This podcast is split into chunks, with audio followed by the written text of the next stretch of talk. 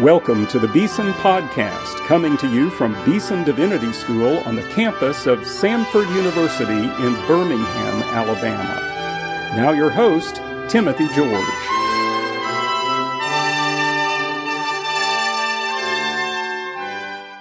Welcome to today's Beeson Podcast.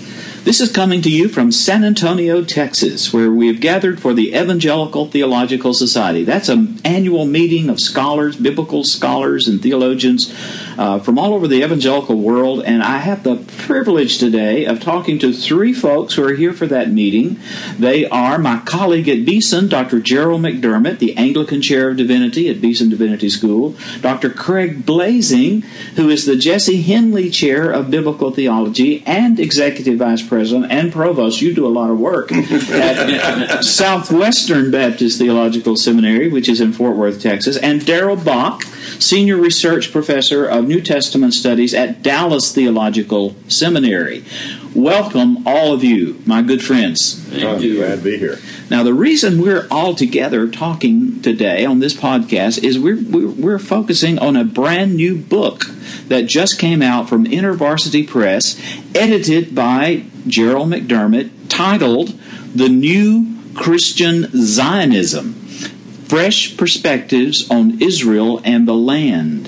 That's a fascinating topic, and we're going to talk about that book today and the issues that it raises. Let me begin with you, Gerald. Tell us what is Zionism? Well, Zionism is the idea that the return to the land by Jews from all over the world in the last 150 years to establish a homeland for the Jews is a good thing. Now, that's Zionism, period. Now, of course, that uh, Jews have been in the land for over 3,000 years, uninterruptedly. But the massive return in the last 150 years, the idea that this is a good thing, that's Zionism. Now, religious Zionism is the idea that this is a God thing and it's a fulfillment of biblical prophecy. Okay, and so when we think about Herzl and the movement of Zionism in early 20th century Europe to return Jewish people to the land of Israel, that would be a part of, would you say, political Zionism? Yes, very definitely political Zionism, but Herzl had his own religious reasons too. He's often miscast as a completely secular man. It's not true. Yoram Hazony over in Jerusalem has written about Herzl and his religious as well as secular and political motivations. Now, this book is not just about Zionism, though. It's called The New Christian Zionism. So, what is Christian Zionism and what's new about it? Well, basically, Christian Zionism is the idea that the New Testament is thoroughly Zionist, but we've never seen it because we've been trained not to see it. And so it focuses on all sorts, all all sorts of passages in the New Testament, but not just passages individually, but the whole narrative thread of the Gospels and also the epistles. So, for example, um, um, Jesus, in Acts 1, he says, in a manner of speaking, that the kingdom of Israel will be restored. In Luke 13, he says, One day Jerusalem will welcome me. So, Jesus is looking forward to a future for the Jews as a people and a future for the land of Israel. Peter, the head of the apostles, says in Acts 3.21, a time of restoration, apokatastasis, is still coming. Now, apokatastasis is the Greek word that's used in the Greek version of the Old Testament time and time again for the future restoration of Israel. And Peter uses that very word. Paul says in Romans 11, when the fullness of the Gentiles has come, then all Israel will be saved. So he's looking to a future for Jews and a future for Israel. And then John, the author of the book of Revelation, the, at, at the back of the New Testament, says the New Jerusalem will have walls in Revelation 21, and on and, will have gates, and on these gates will be inscribed the names of the twelve tribes of the sons of Israel. So, so Christian Zionism is the idea that the New Testament is Zionist And, and we just have yet to fully see this. So we could sing the old uh, Sunday school song, "The Bible Tells Me So." Is that right? yes, I like that. So this is this is not you're not presenting this as some new idea that's come to you kind of out of the blue, but rather drawing on the revelation God has given us in Scripture, and a view that's been articulated throughout the history of the church in different ways by different people. Yeah, and that's the point of the book that this is not just an invention of the 19th century. It's not just an invention of John Nelson Darby uh, and the dispensationalist movement, as as much truth as they did have. But this goes back to the New Testament. You see it in the early church. You see it in Justin Martyr and in Irenaeus and Tertullian. They all believe, they all talk about Jerusalem someday in the future being rebuilt, being restored. Now it changes starting with Origen, where he starts to spiritualize all the material promises in the Old Testament about the future of Israel. And then it's picked up by Augustine, who says the future of the church is here in what became the Roman Catholic Church eventually. Now, you have various Christian thinkers in the Middle Ages who also, we might say, well, I would say, were Christian Zionists, like Hildegard of Bingen and Joachim of Fiore, but their voices are minority voices, and you really don't have a, a return of, of full blooded, as it were, Christian Zionism until the 16th century, with the Puritans primarily. And then in the 18th century, Jonathan Edwards. And interestingly, most of these guys, the Puritans uh, and Jonathan Edwards, were post millennialists, unlike the premillennialism of later dispensationalism. And they're all believing, they're all talking about a future for the people of Israel, Jews, and a future for the land of Israel. And then in the 20th century, you've got people like Karl Barth and Reinhold Niebuhr, who are Christian Zionists. And Robert Jenson, the great Lutheran theologian today, who's a Christian Zionist. And Gary Anderson, the Catholic, great Old Testament biblical scholar at Notre Dame, who's a Christian Zionist. So Christian Zionism is far larger than we thought and far older than we thought. Now, Jerry, you've edited this book, but you also wrote uh, one of the opening chapters, A History of Supersessionism. Yeah. Now, I think what you just gave us is a thumbnail sketch of supersessionism, going back to Origen, Augustine, and so forth. Define supersessionism, and what do you see wrong with it? Yeah. Supersessionism means the church has superseded Israel. The church has replaced Israel. Uh, so that God is no longer concerned about Jews. He's no he's no longer concerned about the land of Israel. Both Jews who have not accepted Jesus and the land of Israel have no more theological significance after 33 AD. Now, all theologians agree that the Old Testament is thoroughly Zionist. It, it, it is about a universal promise of salvation for the whole world coming through a particular man named, named Abraham and his progeny, and having something to do with the land of Israel. I mean, all Christian theologians agree with that. So that in the Old Testament you have both both universality of promise and particularity of fulfillment in the people of Israel and in the land of Israel. But then most of the church has said, and most Christian theologians still say today, that when you get to the New Testament, the particularity drops out. And all you have is the universal. You have universal salvation for all peoples, and the particular land of Israel has now become the whole world. And that's essentially supersessionism.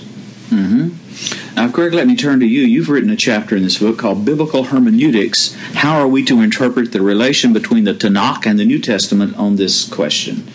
Say a little bit about what you were doing there. Yeah, the issue of interpretation is a key issue. Uh, people differ because they interpret the Bible differently. And the whole question is how do you understand the role of Israel in the story of the Bible? Now, as Jerry has said, there has been this tradition in the history of Christian thought that somehow in the story of the Bible, Israel drops out the church has has replaced them, and so all of God's plans and promises are fulfilled in the church, and and along with that, uh, promises about a nation and a land have all dropped out. That's that is a common way in which a number of people read the Bible. But what I'm really saying in this chapter is that that's not really an accurate reading of the biblical narrative. The, the whole story of the Bible takes Israel into account, and, and in fact, the promises of God to Israel as a nation, as a people, in a land, actually are going to be fulfilled. The, the issue really comes down to this Has the New Testament changed the hmm. story of the Bible? I mean, everybody knows that in the Old Testament you're reading about Israel there, but has the New Testament changed all of that? And what I'm pointing out here is that no, actually, the New Testament does not change that. Uh, in fact, the plan and purpose of God for Israel and for all peoples is affirmed in the in the New Testament. The issue has to do with finding a, a kind of a, a bearing. Uh, you know, the Bible has a lot of books in it, and uh, there are, there are many many texts in there, and and the question is, where where do we kind of stake a bearing to give us a directional pointer? And what I'm arguing is that when you look at the Gospels and you look at Acts, uh, you you actually find this directional bearing. This comes from when Gabriel, the angel Gabriel, that had had revealed to Daniel about the, the direction of God's plans for history back in the book of Daniel shows up in the beginning of Luke and speaks to Mary and says that her son will reign on the throne of David forever. And then you have the, the, the hymns of Mary and Zechariah thanking God that he's going to fulfill his covenant promises. And then and then you follow that line through the end of Luke and the beginning of Acts, as Jerry has already mentioned in Acts 1. Um, Jesus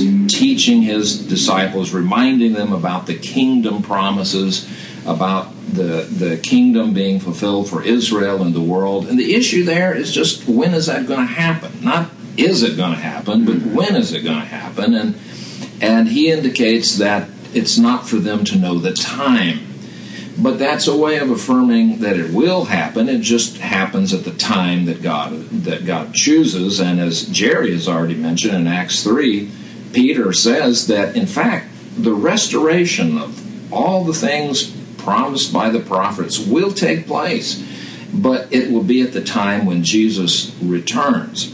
Now, what we find uh, going forward is that uh, this is affirmed by Paul in uh, Romans that uh, Paul talks about the present situation of uh, that not all Jews have accepted the gospel, but uh, in fact, God has a plan that all Israel will be saved.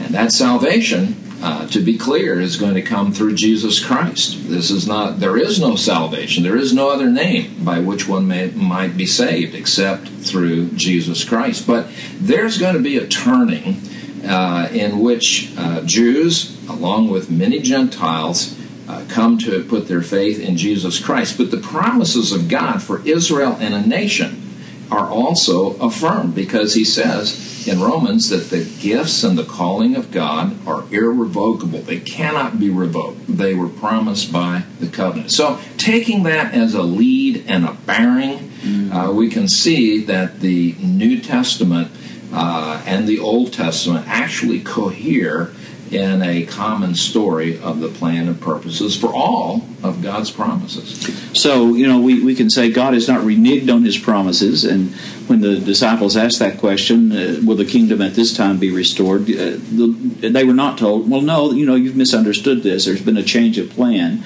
Uh, the, the, the purpose goes on. But now I have a question. Any one of you can chime in on this because there's what's called today the, new, the two covenant theology, mm-hmm. which says that God has a covenant with the Jews and he saves them through their, their Jew, Jewish faith, just as he has a covenant with the Christians, and these are kind of in tandem running together throughout history. Comment on that. Is, yeah. it, is it necessary for Jewish people to trust in Jesus Christ as Savior and Lord? Well, short answer is yes or else Peter and Paul were out of a job.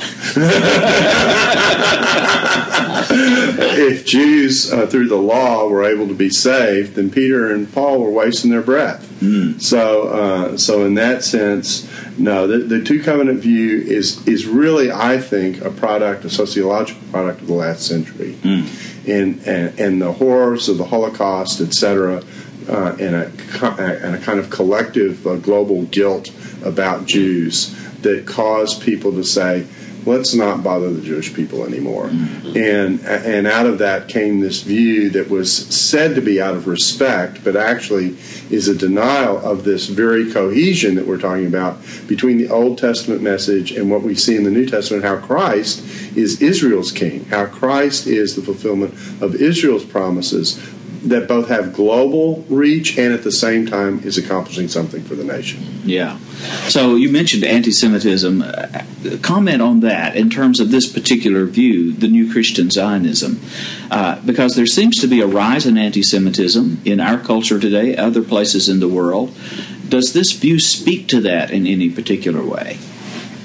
absolutely. Uh, um, I mean, it's uh, it, it, it and and and part of the way it speaks to it is to say there is a place for Israel, but there also is a global reach to what is happening with Christ, and there's a reconciliation that's a major part of the story. Some people, when they hear New Christian Zionism, think that this is only just about Israel, only just about ethnic Jews. But in fact, it's far broader than that. It actually is a way of talking about how to integrate a place for Israel and ethnic Jews in a larger program, in a larger thing that God is doing, into which Israel fits. Don't shove her off to the side, marginalize her, dismiss her, but see the role, one, she had in generating this to begin with, and the role she continues to have as a reflection of God's faithfulness and grace on the other end. Yeah, you know, N.T. Wright has rightly reminded biblical readers that salvation is not only about our individual souls, but also of our bodies and also of the nations. That the new that the book of Revelation particularly talks about the renewal of the nations that is to come. When you read the book of Revelation, you see the different tribes and peoples and nations. We aren't just going to be all look-alike automatons in a totalitarian one world state, as it were. Instead, it's going to be a spiritual federation of nations.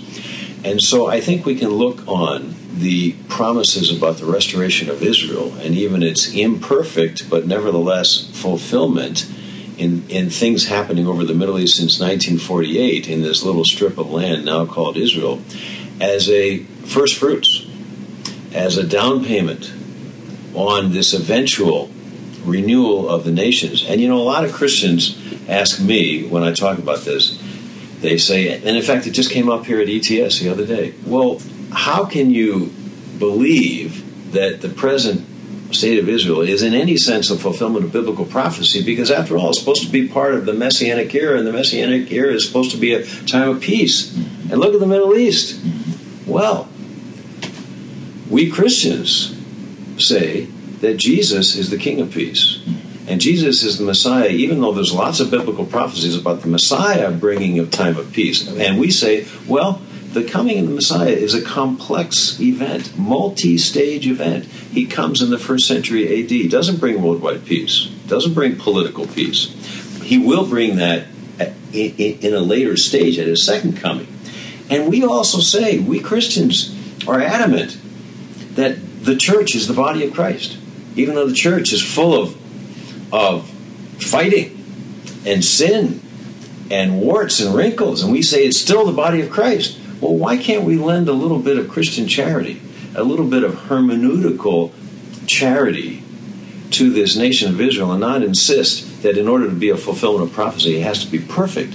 Well, the body of Christ is far from perfect, and yet we still say it's the body of Christ. I like your term hermeneutical charity. I've never heard that before, but it sounds good to me. Mm-hmm. Now, some of you know there's a movement called Evangelicals and Catholics Together. Mm. Is there any such comparable, analogous movement between, let's say, supersessionist and New Christian Zionists together? Is there any conversation going on uh, between you guys, people who agree with you on these issues, and others who might take the more Augustinian uh, traditional view that uh, spiritualizes Israel or says this is a thing that has been overcome in the new Christian era? There, there are conversations that go on. Uh, there's not um, any kind of a you know a, a document type of uh, of thing.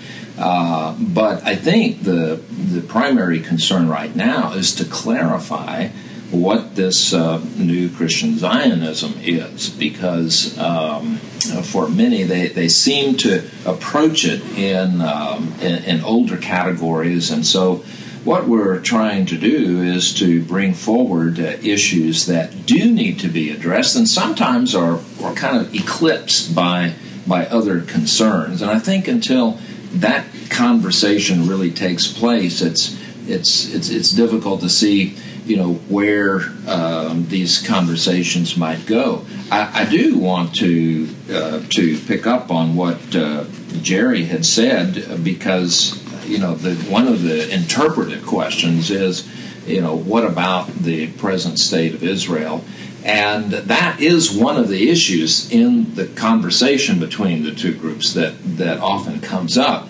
Because as, as I was saying, you know, when we look at the Bible, we see a future for Israel as a nation. People need to see that in the scripture. But then there's the question of, well, you know, does the Bible talk at all about what's happening today? And that's where somebody might object, as Jerry said, well, you know, we're not really in the the, the final fulfillment of prophecy. Jesus is not here yet, and so uh, how is it that this that's happened today could be seen in any way as as related to what the Scripture talks about? And I would I would say a couple of things, um, even from the uh, from centuries ago, as Jerry has already uh, kind of outlined for us, uh, people began to, to see that the scripture at least raises the possibility that Israel may come back in the land before um, the hearts of the people are changed. Uh, the great promise is uh, in Ezekiel that I'll put my spirit in you and cause you to walk in my ways. But the, the, the language in the text seems to indicate that they may be brought back by God into the land before that happens. And in fact, in Isaiah, there are prophecies that he will do exactly that, that he will bring them back into the land, and even before they recognize who he really is. Mm-hmm. And that even that fact of bringing them back into the land is is his signature piece because in the scripture he ties his name to this action of bringing them into the land. This goes all the way back to Exodus and is repeated in the prophets. And, and it comes in the form that when you see this, when you see that I bring you back into this land, then you will know. Mm. And he gives his name, the name of the Lord. Uh, and this is his action. And he will use that to open the hearts and the eyes of the people. Right. Even in Second Temple Judaism, there is this expectation that when this delivering figure for Israel comes, he will purge Israel at the same time that he defeats the nations and establishes his peace. Psalms of Solomon 17 and 18 have this figure working as, as much with Israel as he does with the nations. So, this strand that Craig was just talking about even gets picked up in the syntheses, at least some of them that you see in the Second Temple period by Jewish writers who are sharing the same kind of hope. The great text in the scripture uh, is, of course, in Zechariah 12, where you have exactly that situation Darrell is talking about with the the the great uh, climax of the judgment of God, the time in which God brings judgment on the world, and it says that uh, they will look upon very interesting text. It says they will look upon me, whom they have pierced, mm-hmm. and they will mourn as for an only son, and and through through many uh, decades, many centuries, people Christians have seen that text as referring to a future time when the hearts of the people turn to the Lord Jesus. Now, Darrell, you have a chapter in this book. How should the new Christian Zionism proceed? What's the agenda of this uh, movement of thought? And say a little bit about what you're proposing. Well, first, I did a lot of work on explaining how, how the new where the newness is from and, and what people need to understand about what makes this new. And so I went through six different levels of, of, newness or at least clarity in terms of what it is that was being said. Things like this is not just about Israel, it's not just about ethnic Jews, it is about a larger program. There is a sense in which Christ fulfills this, and in the fulfillment that comes with Christ and what Christ does for Gentiles, there's the question of okay, what's the relationship between Gentiles and Israel? Uh, that question is very real. Part of the hermeneutical issue that Craig was mentioning is sorting out the relationship between the centrality of Christ in all of this, which supersessionists uh, subsume everything under and then do the redefinition work of what Israel is as a result, versus a view that says, yes, Christ at the center of this, but the Christ who is at the center of this has also said Israel herself has a future in what it is that I'm doing. That distinction is very important in this conversation mm. because it's still a Christological view that we're talking about here with New Christian Zionism, but it's not one that swallows up the distinctions and the reconciliation that's coming off the other side. There's a distinction between the difference between believing Israel and national Israel, as you've heard already articulated. We've already talked about that, which means that national Israel still has moral obligations to the way she treats people in her own land. That that's not something that Christian Zionists are unconcerned about. So we can talk about an anti-Semitism on the one hand, but this isn't necessarily anti-Palestinian on the other, mm. and so that's an important thing to say. A third thing, a third distinction is is that it's not as nationalistic as some people think because of this reconciliation element. That part of the part of the way you get reconciliation is you got to have two parties to reconcile. Mm. You know, if they all get swallowed up into each other and they lose their identity in the midst of that swallowing up, you lose the picture of reconciliation that God is actually seeking to achieve. And so it's not as nationalistic as some people think. Um, it needs to focus on um, Uh, uh, on the fact that this reconciliation is at the center of the story. That the goal of the exercise is it's not just for Israel. It's the way in which Israel and the nations who had been enemies and been apart have been brought together by God to establish the very shalom that is the ultimate goal of everything that's taking place in this kingdom program. It needs to be non discriminatory in its application of justice. So that, again, because of the reconciliation background that stands behind it, what then comes forward is if you're going to complain about uh, Israel's lack of morality and justice in treating Palestinians, you've also got to discuss the lack of justice and fairness in the way Palestinians or Arabs treat Israel. That this is a two way conversation, it's a two way street, and that very much needs to be on the table. So we need to balance out uh, that story. I often say when I go to Israel, I hear the same stories. It's just that different people wear the black and white hats. Hmm. They just switch places depending on who I'm talking to. But it's the same kinds of injustice, and both sides lock in on what's been unjust to them, what's been done to them, and tend to cast a blind eye to the way they're handling other people. And then last, and this is the least theological of the six, there needs to be a careful articulation of Israel's legal right to the land as it emerged in the 20th century. In other words, a very clear articulation of how it is that the nation of Israel was formed, got access to land, and the legal processes by which that happened to undercut claims that what took place was fundamentally, uh, on an international level, illegal. So you're talking about like the Balfour Declaration? Yes, exactly. The... Everything about that history and the way that emerged, mm-hmm. the way in which that dealt with. Now, it is true that there were issues in the way that was done in which it could have perhaps been executed better, but the legal right of being able to do it was, I think, well established, and all that needs to be said. And then the last point of the chapter was having made these these distinctions clear. There needs to be conferences. There needs to be books. There needs to be um, a podcast. uh, in other words, uh, digitally, I, I spent a lot of time talking about the fact that younger people process information not by reading for the most part, but by what they hear over the net, by what goes on digitally, the way in which people talk about these things. And so part of what has to be focused on is not just communicating this in kind of the old technical ways that information gets communicated, but also through the digital means that exist. So I thank you very much for this sure. podcast. well, I want to wrap up our conversation. We're about out of time, but the book concludes with five propositions. I'm just going to read them and ask one of you, any one of you, to comment briefly on these. I think this is a good summary of what this uh, book proposes. Number one, Israel shows us who we are and who God is. I think Israel shows us who we are before God at both our best and our worst. She demonstrates God's creation of human beings with capacity to trust in Him and the human predilection to reject God. Number two, sacred history is not over.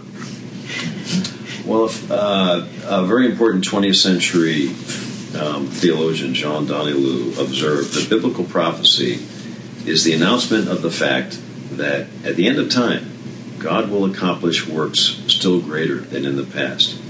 And it means that we can expect in the latter days the un- that, that the unfolding of sacred history will continue. Number three, eschatological fulfillment is both revealed and hidden. That sounds like a Craig question. well, you know, in Isaiah, the Lord says, uh, "Behold, I'm doing a new thing. Will you not see this?" In fact, he, he he does things, but what what he does is in line with the with the revealed plan and purpose of God. Now, there are things that are unrevealed, mm-hmm. and um, and so uh, much of what takes place in history, uh, the Lord has not revealed in its details before it happens. What we know is, of course, the big story. But we do know some very specific things that are going to happen. And when we see Israel coming back into the land, there is a divine signature uh, in that historical activity that does need to be recognized in accordance with Scripture. And so we know the return of, of, Jews to the land is a fulfillment of biblical prophecy, and we know that things are going to be happening in the future. But the exact, precise details of how and when the timetables and the the timetables um, and the schedules. New Christian Zionism is saying we are eschatologically agnostic on all those de- on. Agnostic's a bad word. I don't like that word. well, but you're, you're we, saying we just don't know. we right. just don't know. Uh, I know what you mean. It's part of God's mystery. Yeah. The, other, the other thing that's important here is that there's a revealing and hiddenness in the way in which this is progressively disclosed within the Scripture. So, get uh, in the New Testament, you get the description of the scribe of the kingdom finds things both new and old side mm-hmm. by side. And mm-hmm. so, the idea here is is that you've got things that have been revealed, but the linkages, how the puzzle pieces fit together, is not always clear. But as we get more and more, we get more pieces dropping in. But when you do that, it's very important to recognize you don't lose the piece that you had. Mm. Okay, the piece that you had is still there. The question is, how does it link to the new piece? The New Christian Zionism is is not one monolithic view mm-hmm. on all mm-hmm. things. It's it's really a, a gathering, uh, a, a kind of a coalition uh, that affirms uh, that fact that God not only has a future for Israel, but uh, the present state of Israel, what God is doing there, is part of that overall plan. There are there are eschatological patterns, there are uh, revealed things about the future, but basically, you know, from from my perspective in the scripture, all of these are tied to a coming that we don't know the timing of it. Mm-hmm. Uh, in fact, that's what was said uh, to by Jesus to his uh, disciples in Acts one. It's not for you to know that time. And so, in the meantime, we have a, a mission. We have a mission to take the gospel to the entire world, and that includes Jerusalem and Judea, not only as it was, but as it is now. And the, the future for everyone, whether Jew or Gentile, individually, needs to come back to the issue of personal faith in Jesus Christ because none of us have a future except through the forgiveness of sins and salvation. And that Acts 1 passage is important because Jesus doesn't say to the question, Is this the time you're restoring the kingdom of Israel? Oh, you've got that all wrong. Mm. He pulls out his hair and gets a bald spot on the top of his head because he's frustrated with the disciples that they've even asked this question. They've misunderstood what he's told them for 40 days when he's explaining the Old Testament fulfillment to them. They're still expecting that there is a place for Israel in the program of God. For this fulfillment is not in its final stage. Well, sort of. This follows up on what yeah. Craig just said yeah. that that that we cannot know the unfolding of the end times with any precision, but we can know that this stage of fulfillment is not the final one. There are still more things to come. There's always tension between promise and fulfillment of any prophecy. And and we need to live with that tension. The, the Acts 3 passage is also important because this apokatastasis that you started off with, this restoration, is directly connected to things the prophets have already said. So if you want to know the outlines and the contours of what this looks like, Peter is saying in Acts 3, read your Hebrew scripture. It tells you. Mm. Now, this fifth uh, proposition, I'd like for all three of you to comment on it. Israel and the church are integrally joined. I'll start by saying, you know, we theologians uh, talk about the scandal of particularity, that the Enlightenment had such a hard time with the fact that God's revelation would not be given in the same way throughout all of history to all peoples, but instead comes to a very particular people in a particular land at a particular time in history. This was scandalous for the Enlightenment, and particularly the 18th century deists. Well, you know, most of Orth- uh, all of Orthodox Christian theology has said, well, that's the way our God is. That's the way the true God is. Who is the God of Israel? Who comes through a particular man named, named Abraham, and then the particular Israelite named Jesus Christ in a particular land in, in a particular time, the first century AD. Well, what the new Christian Zionism proposes is that the scandal of Zionism, and it is a scandal for many Christians and peoples all over the world today, is the 21st century version of the scandal of particularity. Just as he did thousands of years ago, God comes to the world again, universally, but through a particular people in a particular land.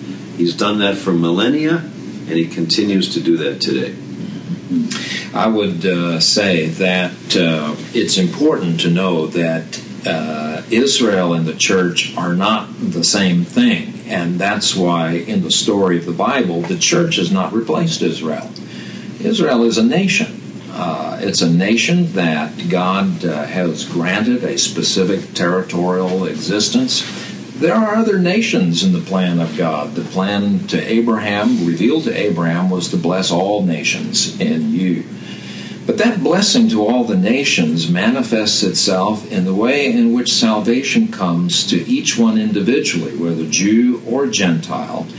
In the, the great blessing that's revealed to us in Christ is that whether Jew or Gentile, we're united to Christ by faith in Him. And our sins are forgiven, and we're indwelt by the Holy Spirit.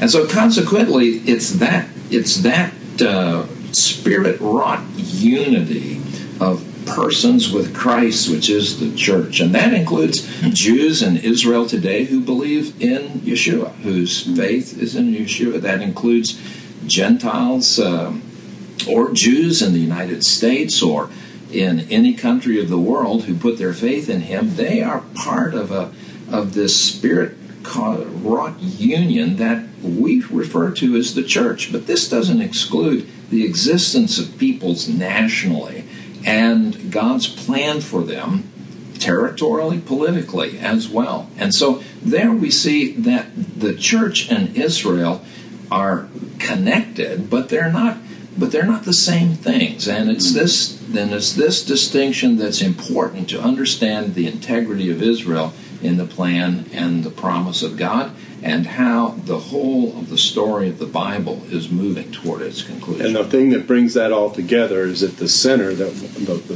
the figure who connects them to each other is Jesus Christ. Mm-hmm. This is a Christologically um, centered uh, theology in which Christ is doing something on the one hand for individuals and gathering them together in a transnational structure on the one hand, but God is also about, through Jesus Christ, restoring shalom on the earth and to the nations side by side with one another. My joke is, is that when Jesus comes back, um, we will not debate who the Pope is. uh, and, and in the midst of that, we will see him at the center of a kingdom. And how do you have peace? You bring reconciliation to those groups that have been at each other's throats. And so that's what is pictured here. So a role for Israel doesn't discount a role for the church. You can have them side by side. And the unifier in all of it, and this is a wonderful place to kind of conclude the unifier in all of it is Jesus Christ. Jesus is the Lord and Savior of everyone who puts their faith in Him personally, whether Jew or Gentile. And He's the King of Israel and the King of all nations. The King of Israel and the King of all nations. I've been talking about a brand new book called The New Christian Zionism Fresh Perspectives on Israel and the Land. My guests have been Dr. Gerald McDermott, Anglican Chair of Divinity at Beeson, Craig Blaising, who is Vice President and Provost at Southwestern, and Darrell Bock, Senior Research Professor of New Testament Studies at Dallas. Thank you all for this conversation. Thank It's our you. pleasure. Thank you. Thank you.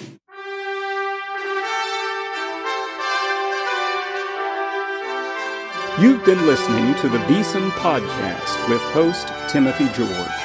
You can subscribe to the Beeson Podcast at our website, beesondivinity.com. Beeson Divinity School is an interdenominational evangelical divinity school training men and women in the service of Jesus Christ. We pray that this podcast will aid and encourage your work, and we hope you will listen to each upcoming edition of the Beeson Podcast.